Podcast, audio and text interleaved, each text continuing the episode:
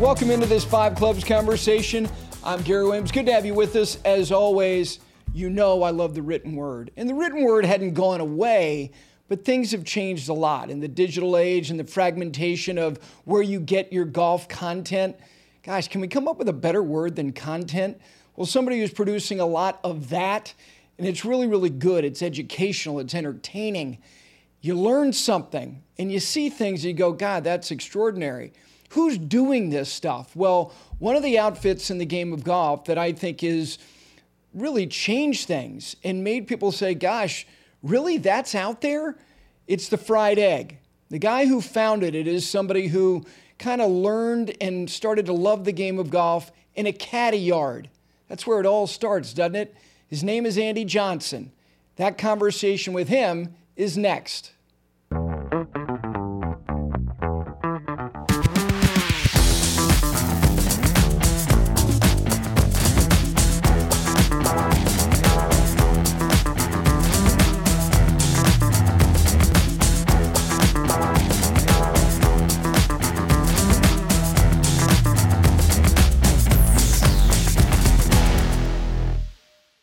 Today's Five Clubs conversation is brought to you by Golf Pride. Golf Pride knows that a grip isn't only a grip, it's the one piece of equipment in your hands on every single shot. You might not know it, but it has a huge impact on your game. In fact, Golf Pride recently conducted a first of its kind study showing the impact of worn versus new grips. It showed that on average, a focus group of adept golfers gained an extra two yards of carry when they played with new grips. So what are you waiting for? Refresh your grips, refresh your game. Visit golfpride.com today to learn more. Golf Pride, respect the grip. With that, we welcome in the, the overlord of the fried egg, Andy Johnson. Andy, how are you, my friend? Gary, I'm doing great. Thanks so much for having me on. Oh. I, uh, I've been, I've watched, uh, I, I can't tell you in my 20s, my coming of age time in my life, uh, how much uh, morning drive I would watch. You know, before I'd go go punch the clock at the nine to five, I would uh, I'd have it on, and I, lots of great memories of of of uh, of your voice, kind of like bellowing through my apartment as I got ready for work in my uh, in my young years. Well, that's very kind. Thanks. You know, you say nine to five. And it's amazing. I, I, one of my favorite books, I don't know if you're familiar with it, is it's written by a guy named David Epstein it's range.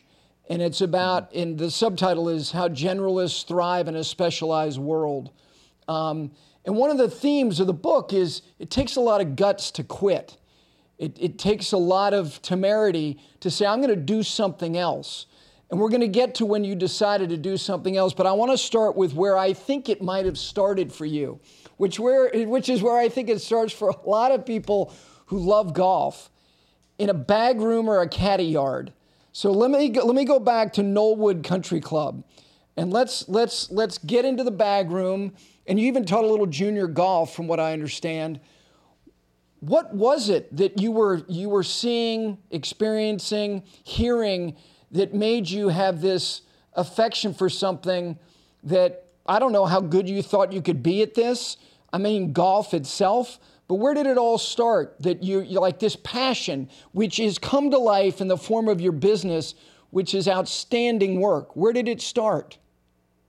Um, you know, I think uh, like a lot of kids that are my age, uh, well, a lot of people my age. I'm I'm 37 years old. I like always have to do the math now. I'm getting so old.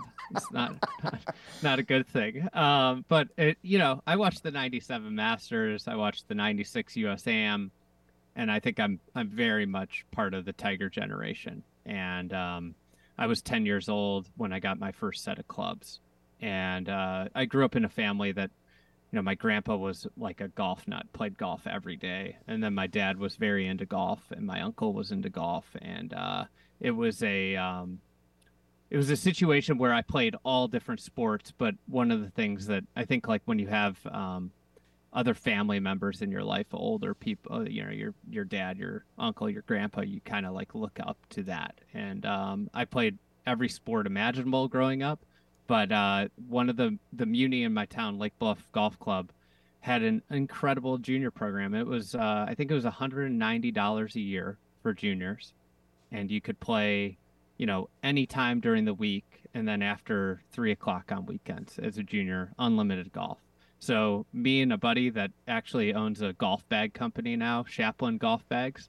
Me and him uh, lived on the same street, same age.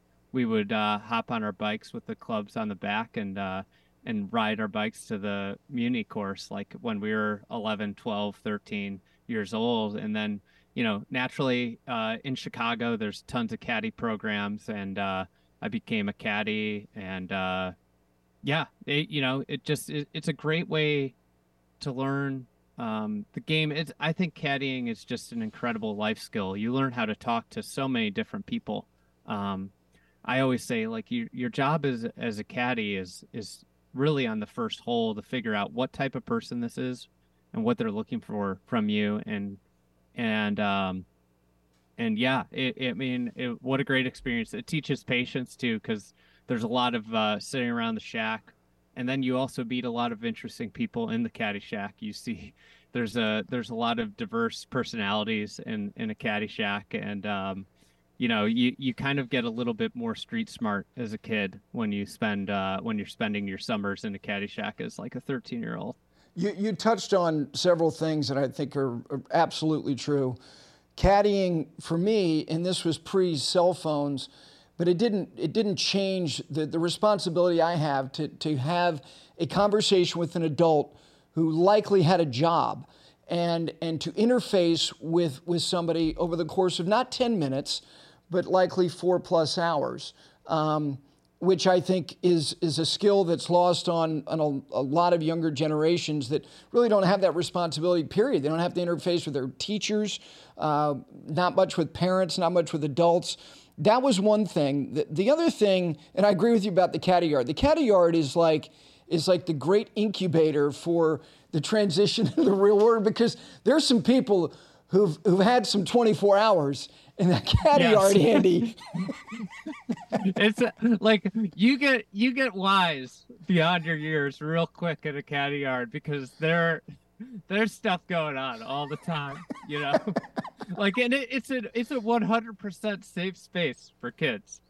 It's a great space for kids because you like I, I was 13 playing spades, you know, like it's you learn stuff like you hear stuff, you just you just go you get a, you get an advanced education in terms of like how the world works.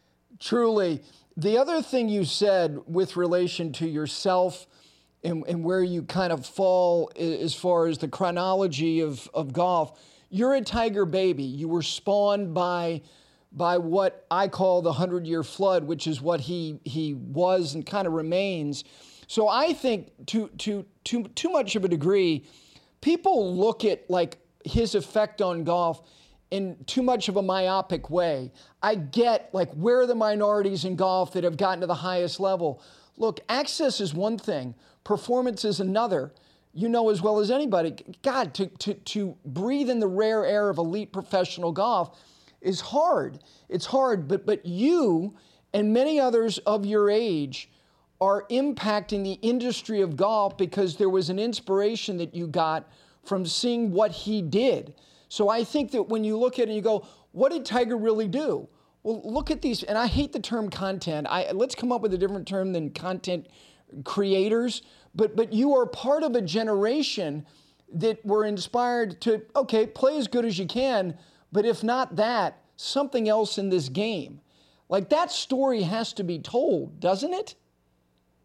Yeah, I I think you know just in terms of um, just his passion, the he kind of got just hit a chord of passion. He was so he was cool. He was this. He was different. He had this energy. I mean, I remember like one of my other uncles who lived in another in another state. He was a golf pro, and he he hated the fist pumps.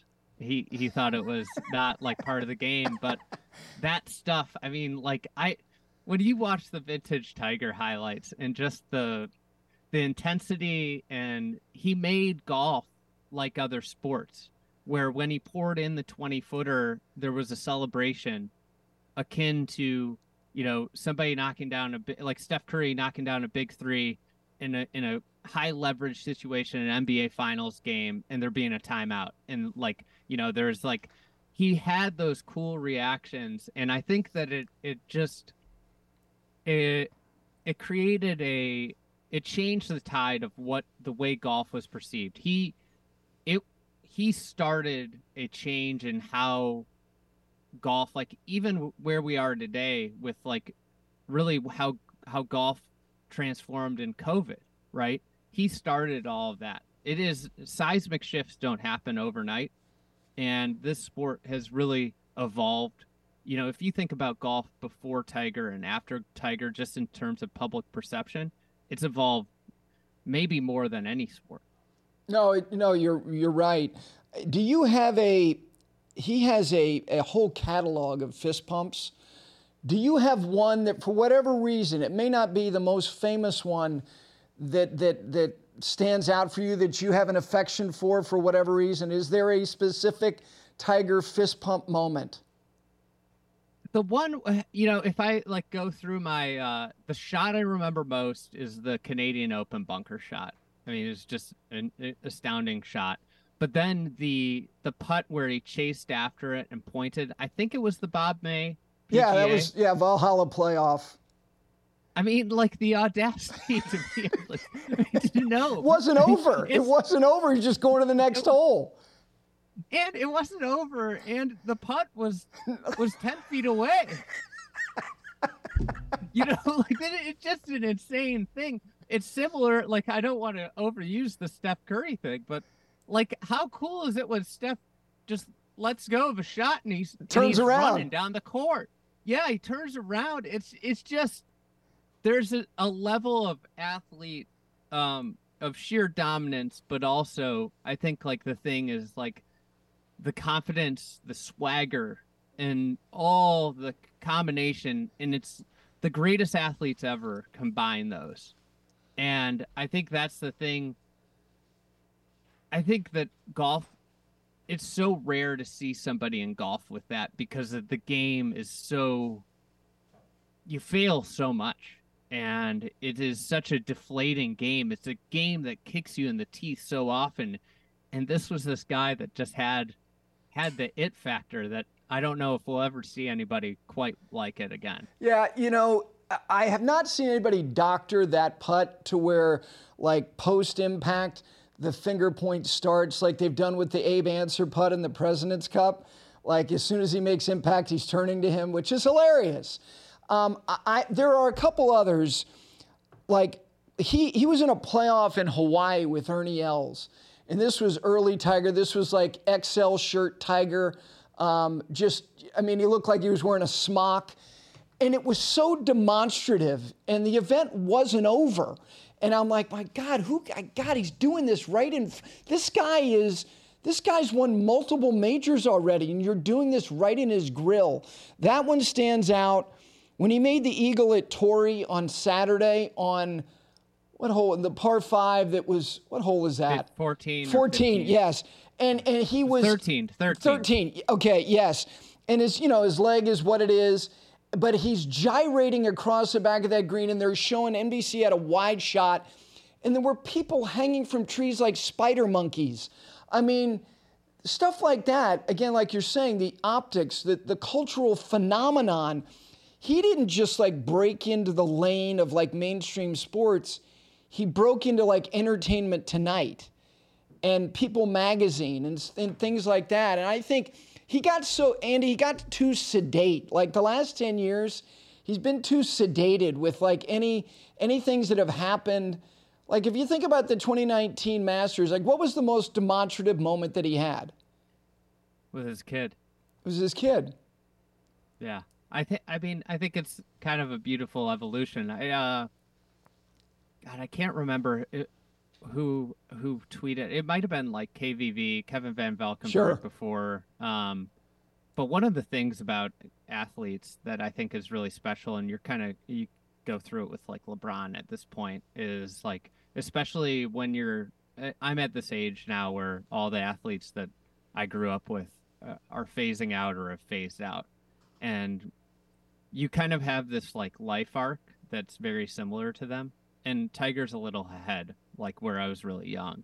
But with LeBron, like you kind of like see you're going through these like same experiences at a smaller scale where like you're trying to find your way when you're in your 20s and then you're you know you're figuring out what you want to do and you have these beautiful moments and i think that's one of the things with with a with with um athletes that's so special and i think like with tiger in that moment like right where like you have these especially the peers of tiger um people that are the same age um you have this relationship with him and you have evolved similarly to to him. And you get to this moment and like you know for any dad out there that would be you know the thing you would i i don't know. It just it was i think it was beautiful in an evolutionary way right? Where you saw the guys on the back nine just like it was old tiger vintage tiger. Everybody can't do it against the guy. He's got this just some some otherworldly force field that just intimidates and makes people crumble. I mean, like you know, Francesco Molinari was never the same after that, and and then he gets to this moment, and it's this it's this forty something year old Tiger, and you know, I don't know. It was a really pretty moment. It was I I think it wasn't as demonstrative as young Tiger, but you know, in a way, all of his fans had evolved to a different life moment, right? Absolutely. I, I, I, I made the choice that Sunday because of the circumstances and our schedule for television had been changed. I walked all 70, uh, 70 blows with him and I charted every shot. I've got in a little leather bound notebook. I was writing down where he was in relation to par, wind direction, trying to gauge as best I could, you know, how far he had um, on each shot. Um, and and I I got to the back of the 18th green um, and came around from on the, the hole 10 side of it, and I was held in place for 18 minutes from when he holed out the putt to the crowd control, getting him to scoring and all of that. And I've been lucky. I mean, I've seen a lot, a lot of neat things. I've been to some cool stuff in my life. I mean, but that one is going to be hard to beat because, like you said, there was there was an evolution to not only him, but like the guy who called it, Nantz, like that guy called 97. Like, how can you have, like, he's having a career in his business, you know, similar. Again, you don't hold jobs like that for that long. So it's Nantz calling it. Nantz called Earl and Tiger, and here's Charlie and Tiger. You're right. I mean, it's it's a full circle kind of thing. Um, were you there that day? I was I was in Augusta, but not there. We we at that time weren't credentialed, but Brendan, uh, my podcast partner, yep. was. So I was there, and you know it, it was. Uh, I'll never forget that. It was just such an interesting day. Um, you know, I I think something that like when I think about vivid golf memories, um, I'll I'll never forget the first time I saw Tiger in person. It was like it was 97 or 98 he was playing the western open i'm from chicago and i turned a corner it was me my dad and uh, my mom turned a corner and i heard the crunching of, of the metal spikes on a cart path and around the corner came tiger and like it was just me looking at tiger and like uh, that moment i'll never forget. It was like the first time that i saw him in person and it's just this vivid like i still can hear the crunch of those spikes in my head and like you know this it, and i think that's the the thing about him right? And um likewise like i'll never forget i you know i got into this and basically like you you since since i started this like his he's been kind of in limbo whether he's going to play or not play because of the injuries and and everything that's gone on. And um you know, when I I went out to Riv that year, he came back and he had that pairing with JT and and Rory, and I mean, it was a Thursday morning in LA, and anybody that's been to that golf tournament knows that it can be kind of dead on a Thursday morning there. And the place, it was it was like an electric atmosphere, and it, it's just, I know that like this has been said so many times, but it's just it, it when you when you've gone a little time without it, it's just amazing what how different everything is when he's around. Totally. Was that Cog Hill? Is that where you were? Was it was uh, Cog Hill? Yeah. yeah. It was it was the 97 or 98. Yeah. It, it might have been I can't. It was. It was either Motorola or it, I, it, I think it was the Motorola Western Open. Then it hadn't gone to Cialis yet. You know, there's a there's a there is a there's a photo, and it's not just a photo there. But I was at Cog Hill last year, and there's a photo in their clubhouse, and I don't know what year it was. It might have been. I don't know. It could have been that year. Might. Have, but it was a Sunday photo of him coming up 18, and they had allowed the crowd to to to congregate behind him. And it was an open championship like get through the crowd after the second shot. And you're going, this is not, this is not, he's not 35 years old. He's like 22 or 23. And he's caused this, this, this crescendo of interest that was unimaginable. And you're looking at this kid, and he's a willowy, 160 pounds, and again, smock the, the, the Tiger XL shirt phase, um, and you're going, that wasn't normal then. It hasn't been replicated since. Um, and you're right. And that, you know, the fact that that moment for you stands up. Um, do you think, do you think there's another moment for him? And I'm not asking you, does he win again? Does he have something that, that is, that allows people to try to drag him over the line one more time? I, I th- I've become you can't never count the guy out after after the Masters in 2019. Um, I think from what I gather, this the sur- the latest surgery on the foot is a is a. I was talking to an orthopedic surgeon at one of our events, and he was like, "This was this was a good move based off of like the things that have been reported as problems." So you know, listen, like if he can if he can walk, I think the big thing is like, can he get to a place where he can walk seventy two holes? Because anybody that's been to the recent majors that he's played in, it, it is not it's not fun to watch. It's it's it's like you're kind of like whoa. Um, granted, like him making these cuts has been utterly unbelievable. It's, it's extraordinary. It's, it's it's similar in a way like the recent years him making cuts to Serena Williams last year in the in the Women's Open, uh, U.S. Open, winning those matches. Like, you know, where she beat uh, was it the two seed or one seed in the tournament? Like, tough draw for that that woman that, that had to face Serena in the second round. But like that, I think that is is I think he could win an event. It's got to be the right venue. It's got to be the right. He's got to his body's got to be right. He's clearly shown he can hit the shots still um, but you can't hit the shots if your body doesn't hold up, right? Yeah, I just again, you, you and you say it's got to be the right venue. With the exception of maybe Riviera, what other venues are there going to be other than major championship venues? And I, I, I, you know, I asked him this at the Masters. Uh, you were in the room. I said, you know, when you won in 19, you had this appreciable build to that, which included winning the Tour Championship the previous August and and contending and picking off Rory in the match play, which was his last start before that, which I think is a little, you know, it fortifies his mind a little bit more. Like, where does he do that? He can't do that. Like, how can he micro strike a major?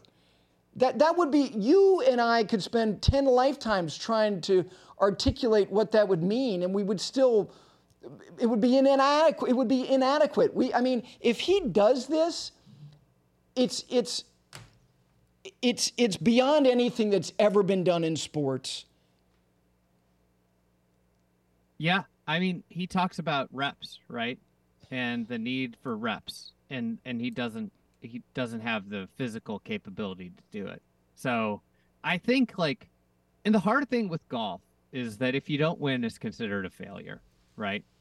Whereas tennis, uh, the NBA playoffs, the any other sport, we would be celebrating. Final somebody... fours are celebrated. Make yeah. one run to be one of the final four, and you get contract extensions and you get banners and rafters. Exactly. So you you just look at the dynamic of golf, and I think that's like the really hard thing about it mentally. And you know, going back to what we were talking about before with with great players and ebbs and flows, like I think that's part of it is that Like it's a demoralizing sport. It beats you up. But like the thing with Tiger is these made cuts at, at the state he's in physically are an incredible out of this world achievement. And I can only imagine how it feels for some of these very elite players that missed cuts when he made them. And it's like, this guy can't walk and he's beating me. Like, what's going on? Like, and I think that's the, the tough thing is Serena Williams is celebrated for winning two matches at the U.S. Women's Open last year. Um, versus, you know, Tiger has a bad weekend after making the cut and and there's a lot of celebration about making the cut but it's like oh you can't do it. It's like in another sport you lose the match and it's like well that was a great run. No it's true. No i i, I mean i think him making cuts i mean i hope there's something greater than that but I, I honestly think based on the severity of the injury of the accident that's a screenplay by itself.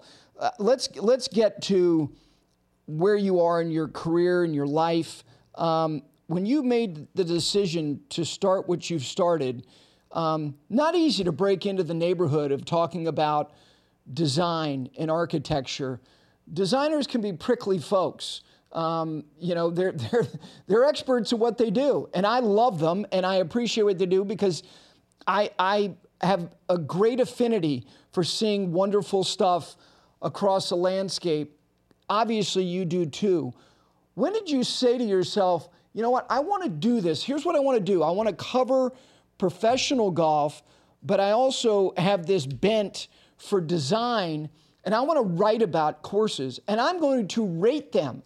I've got the chops to rate them as well, which you do. Your, your, three, your three egg system. When did you say, you know what, I'm going to I'm going to start this thing? How did it come together?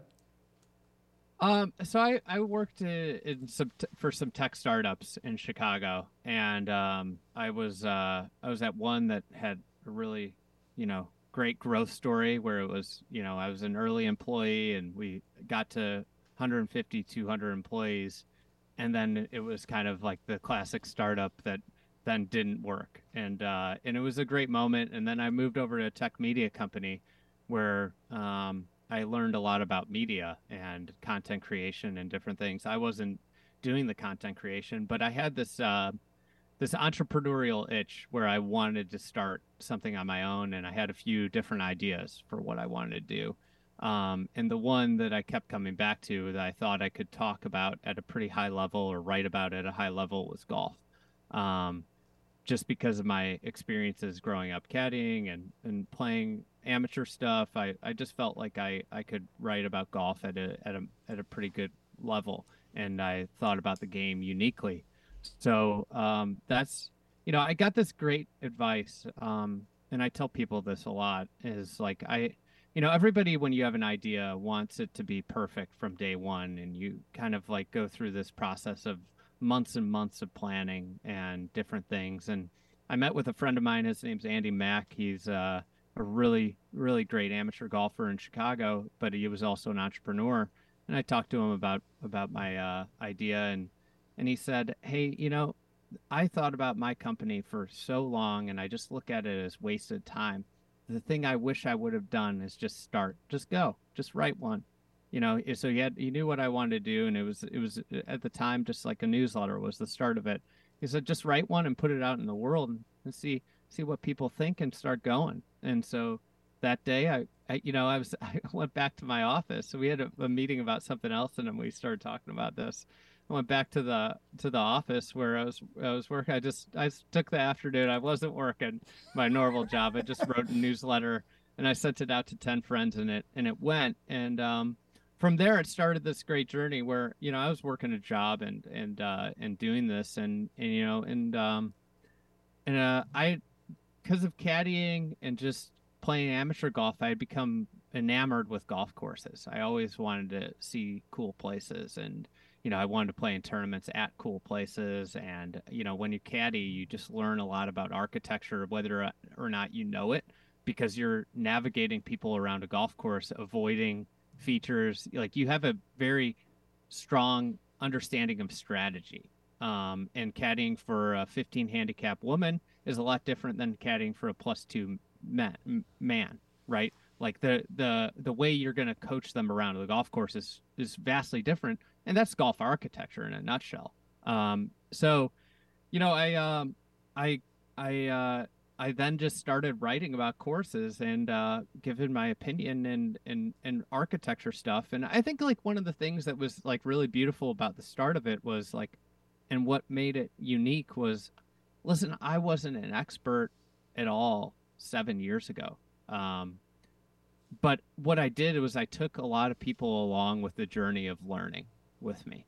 Um, and I think like one of the things that I I look back on and wish I kind of had was that kind of discovery um, and sense of like explaining something. It it beca- the more you learn, the more difficult it becomes to to to explain at a very basic level. So I think that's like one of the things that made it really unique at the beginning. Um, so it, it was it's been a crazy journey. I, I think like you always um,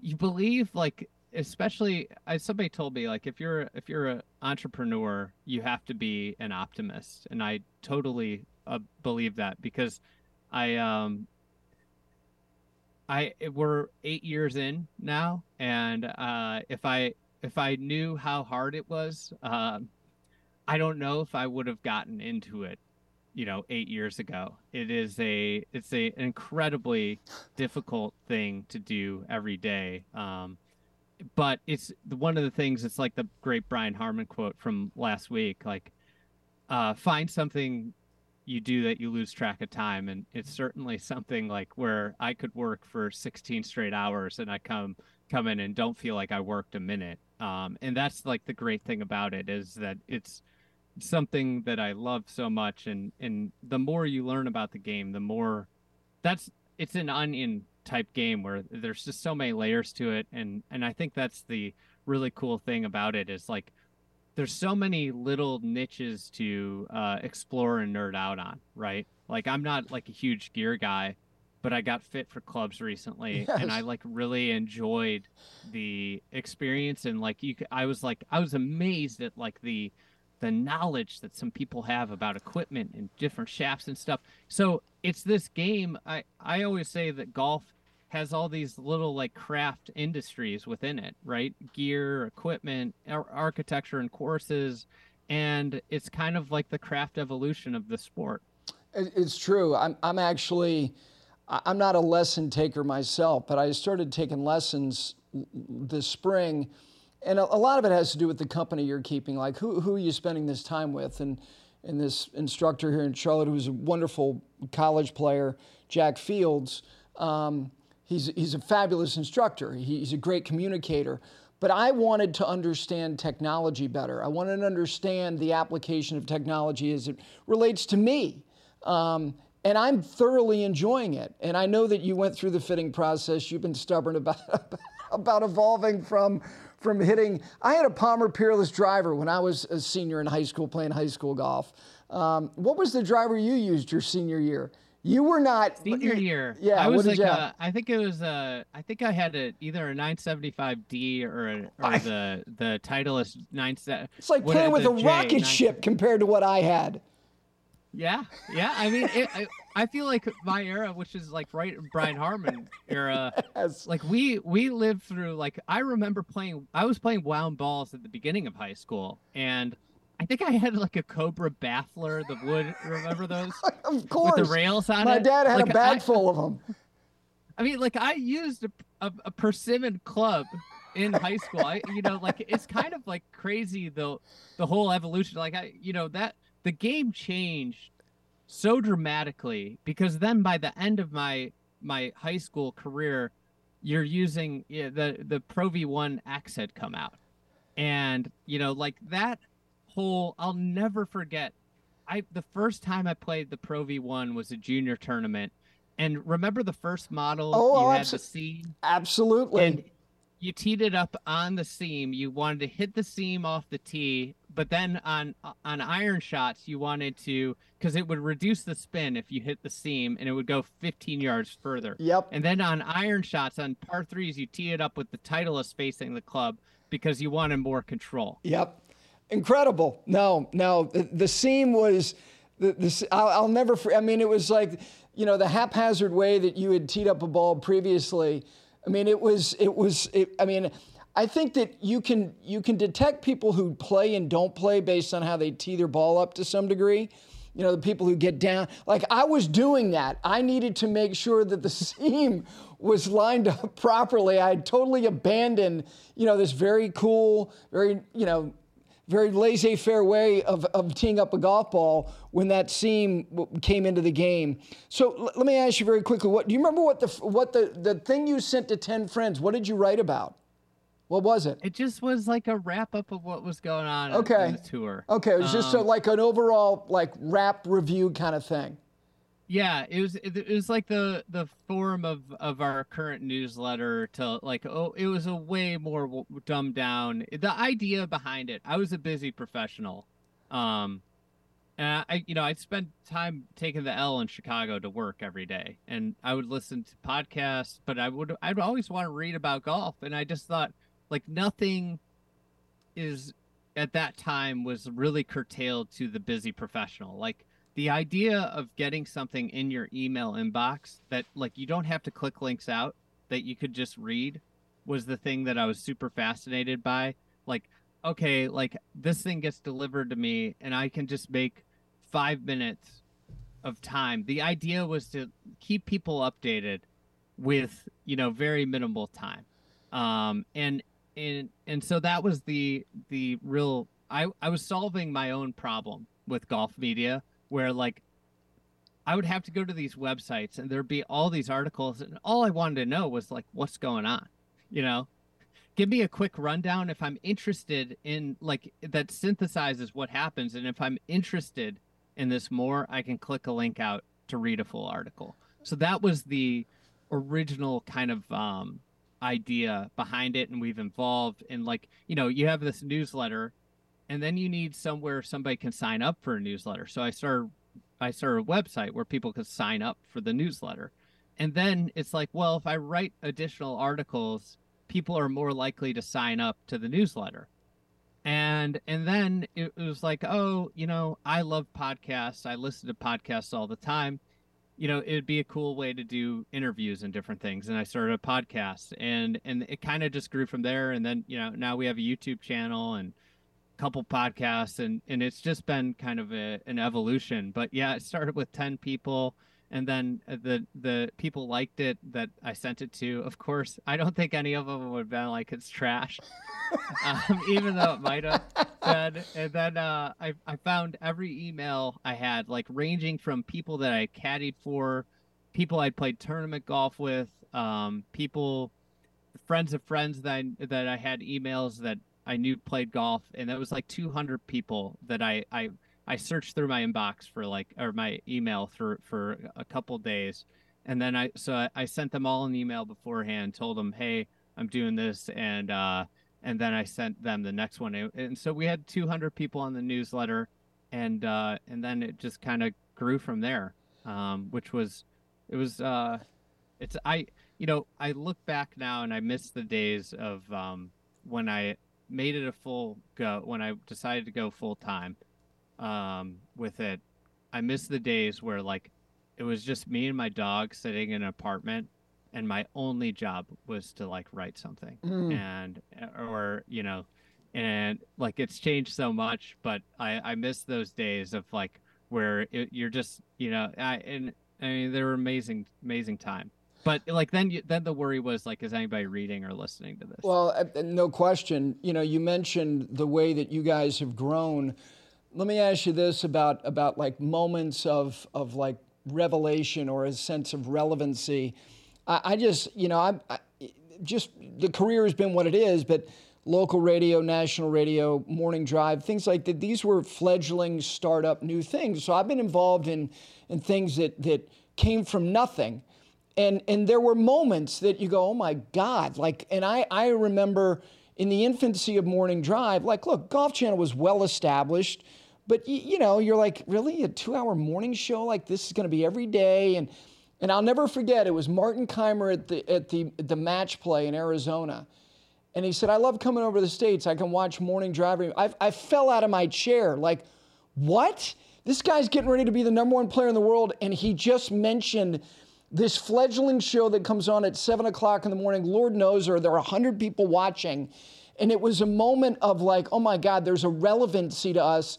Did you have some moments? And if you did, what were they that you went, my God, so and so just reached out to me, or they responded, they acknowledged us?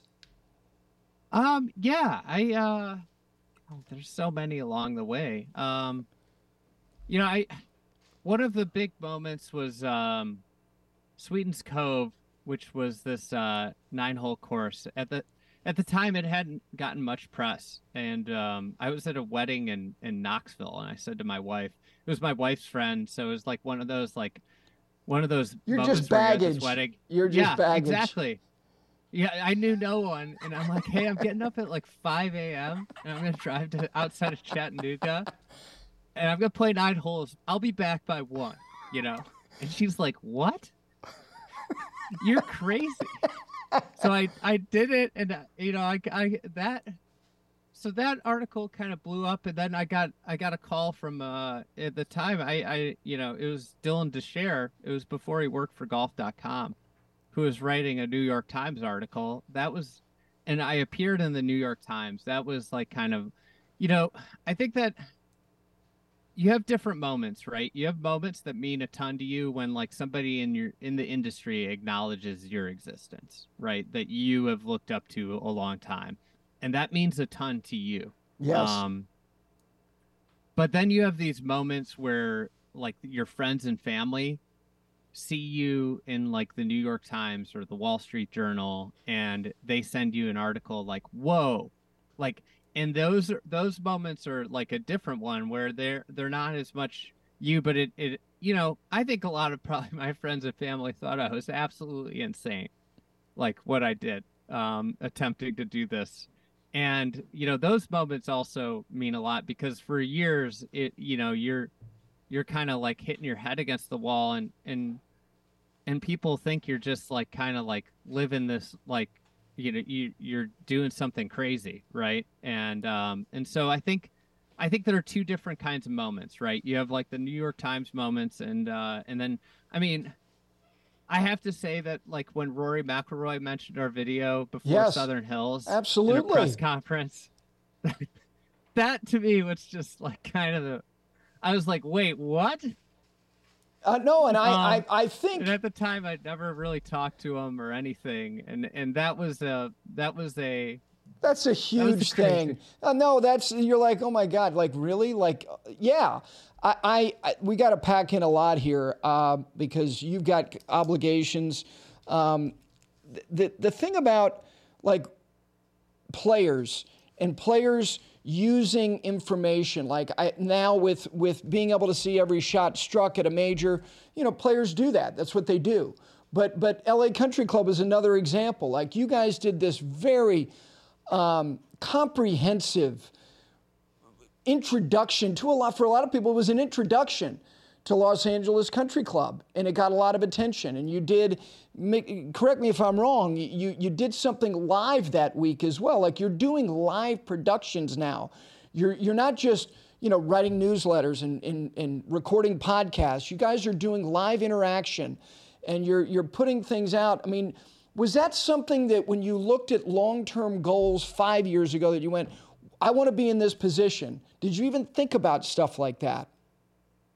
Um, somewhat, I would say. Like I, I, I knew where it was going, but you just have these. Um, I think like sometimes I look at thing. The hardest thing about this is like you're kind of in the mud, right? like it's um, you're just stuck. It, it, you you're so in it that you sometimes like have. It's hard to look out and say like, "Wow, look at what's happened." Um, with with the core stuff, we always wanted to elevate. Like, I, I mean, so if you want to talk about core stuff, for six months when we were really small, I like debated the pros and cons of buying a drone. It was a huge, huge outlay of capital at the time. I Right. mean, like, I, I, I, I paid myself basically nothing for like a year and a half. And like the idea of spending fifteen hundred dollars on a drone was like, it was a debilitating decision. and we bought a drone, and like that moment, like it flipped, it changed the business so much, and it was we could all of a sudden show what we were talking about Yes. And from like once I got the drone and figured out like somewhat how to fly it, I think I tweeted a few few months ago like the first video, and like it's a winter park and the, the horizon line's on like a forty five degree angle. it was it was horrendous, but like from that moment I knew that oh my god. This is going to completely change the way you can showcase a golf course and talk about golf Yep. course. So it's been a build from there. I mean, we've gone from where I would shoot the video, narrate the video, and I taught myself how to edit video. And I was I'm not good at it. I'm like I'm rudimentary video editor. But like that's what you have to do when you're small. You can't spend two thousand dollars on a video editor or like you know everybody's like outsource this. It's like well we didn't have money. You know you have like you either teach yourself how to do this stuff or you don't do it right. And so we got uh, now I have like an amazing team. And that LACC video, that was the work of a team. It wasn't it wasn't just me. And that's I think the thing is like you always saw the ability like I, that video wouldn't happen without Garrett Morrison who did the beautiful script on it and then Cameron Hurdus who did all the video editing production and the graphics, right? So I saw where it could go, but it just seems so far away to get there, right?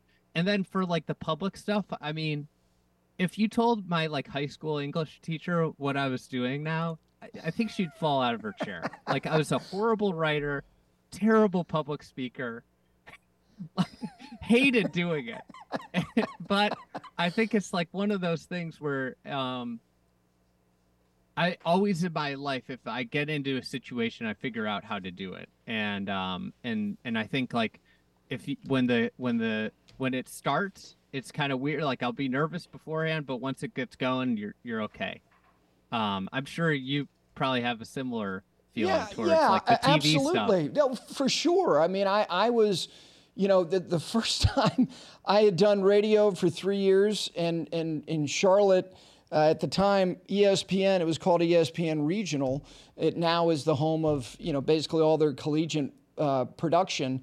The guy who was running the shop at the time, who actually uh, was involved in golf, he was a big deal when it came to the Skins game. His name was Chuck Gerber. He was the person who put me on television. And the first game I did was a UNC Charlotte University of Miami basketball game. I was so nervous I forgot my shoes. I had I, I and and today that wouldn't matter. Like you could wear sneakers and do a you know a stand up with your analyst, and no one would think you look like a fool. You would fit right in. But you know, in 2002, a suit with sneakers, you look like a buffoon. So I actually, Jay Bilas, who's a friend of mine, I had to call. I'd say, "Can you swing by my house and get my shoes?" He's like, "You're an imbecile." Like uh, that. that is how I was totally over my skis. I had no idea what I was doing. Um, all right, we got to get to a few things before I get you out of here, and, and I wish we had a lot more time. We'll have to do this again and really get get deep into the weeds on design.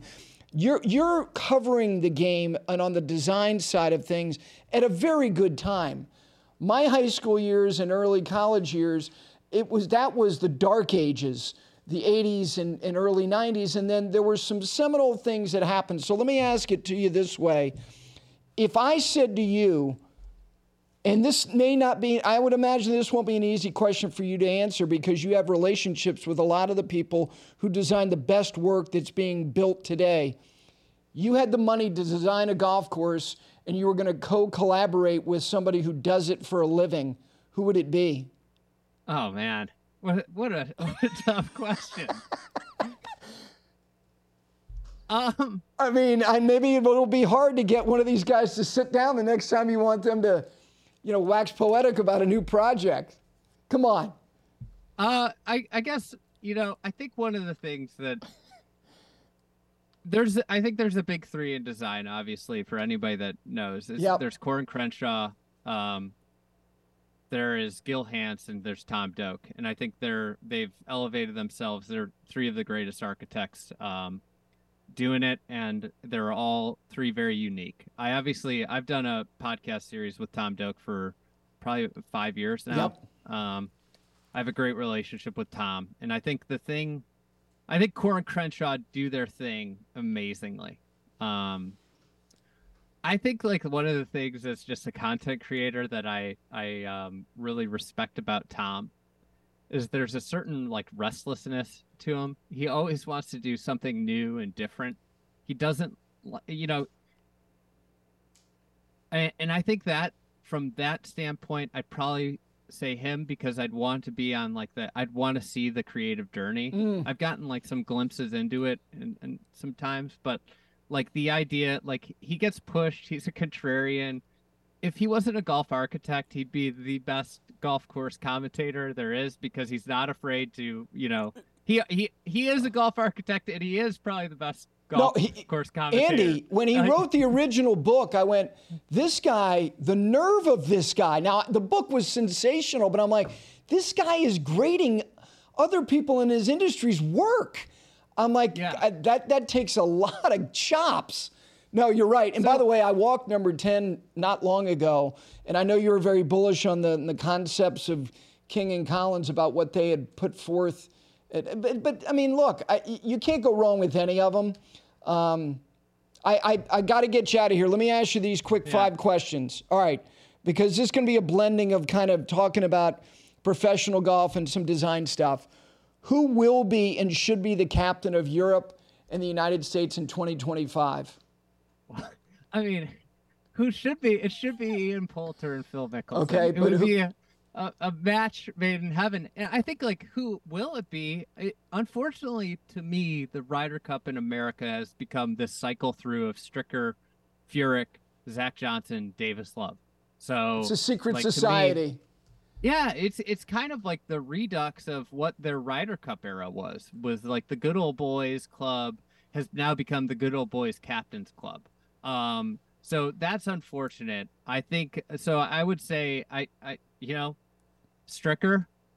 If I had to guess, Again? I mean they they had the best that that Whistling Straits. Well, I mean, since they three could be it. no, but but since they have kind of cleansed the President's Cup from you're in exile if you captain that team, why not just give Freddie the nod and just get it over with? He's part of the captain's club now that it's kind of USA golf, right? All right, I I could go with that. I, I mean, David Duval would be. I- he's the forgotten guy. He's know, among he a handful of forgotten guys. He was assistant captain five years ago, um, when it was at Hazeltine, right? Yeah. He just like why he was a former number one. You know, I Tiger would be amazing. Yes. I just Tiger I just Tiger would be the best. No, I'm I'm with that. you on that. I, yeah, it was Poulter and Mickelson. It was it was it was set up. All right, give me your your favorite green in the world. It could be to putt, to study, to whatever. What's your favorite green in the world? Um, I I say this with always caveat. My favorite today isn't necessarily my favorite tomorrow. It's like Okay. some days I- you I- wake I up love wanting it. pizza. I love it. Other days you wake up wanting a hamburger. On the spot. All right, my favorite. There's uh, I'll I'll try and pick one that people will will know. Um, I'll do North Berwick 16th with the the gate hole with the it's like basically like a, a Biarritz on the side with a big deep swale. Anybody that's played Sweetens Cove, it's very similar to the eighth green at Sweetens Cove. Uh, it's just like it's so fun. And there's like the thing I love the most about it is like the green extends out past the green, right? It's it's the surrounds. And I they have this old wall that's that's been grassed over that obscures the front right part of the green. So it gives it plays with your depth perception a little bit. It is just an incredible green in the back left section. It's just it's terrifying to hit a ball to. I love it. I love it. My fa- that, and I love the way you answered it. Is it's right now, just like you said. There's not like the whole idea of this is the 14th ranked course in the world and this is 15th, which the absurdity of Yeah. that. I mean, it, it just and when people ask me what's your favorite, I don't have a favorite. I really don't.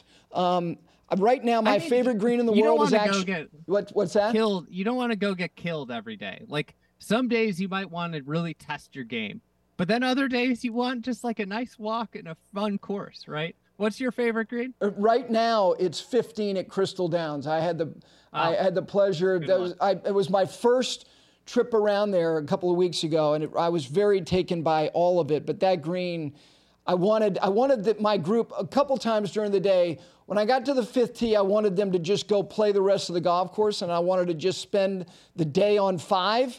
Um, Yeah. And then when I got to 15 hole. green, I wanted them to leave so that I could putt it from every angle and hit short shots into it. Um, 15 at Crystal Downs right now. All right, you can take a professional event anywhere in the world, regardless of footprint. Where where would you take an event to take the best Uh, players? Australia in the winter, I thought the President's Cup at Royal Melbourne was the was the greatest event for a number of reasons, and a lot of it was like, and this is a very American centric answer, but winter with it gets dark early. That was on in prime time, and it was just this unbelievable course. It was it was electric. Agreed. So just Melbourne, there needs to be a Mel and I and I think this is the challenging thing with the with the whole schedule where it's going. I think like if we look back on this 5 years from now, we're heading to a world tour. I pray that we have like January in Melbourne to start the year and that's the way we kick off the world tour schedule. okay, the best shot you've ever struck. Oh. Um I, I guess like the, the one of the one of the memories I always have. Um, I was playing a state am. Um, actually, no, I'll do this. I, I played a U.S. Mid Am five years ago, and I had, I think I had the last tee time of the day. It was my first U.S. Where was this? Where was the mid am that year? Stonewall. It was the Yeah. first Stu Hagestad win. Um, I had the last tee time, and I was starting on 10, which was one of the hardest holes. OB all down the left side. Um, and I had the last tee time, so I'm just like sitting, twiddling my thumbs all morning long, nervous as shit. And uh, I just, I piped my drive.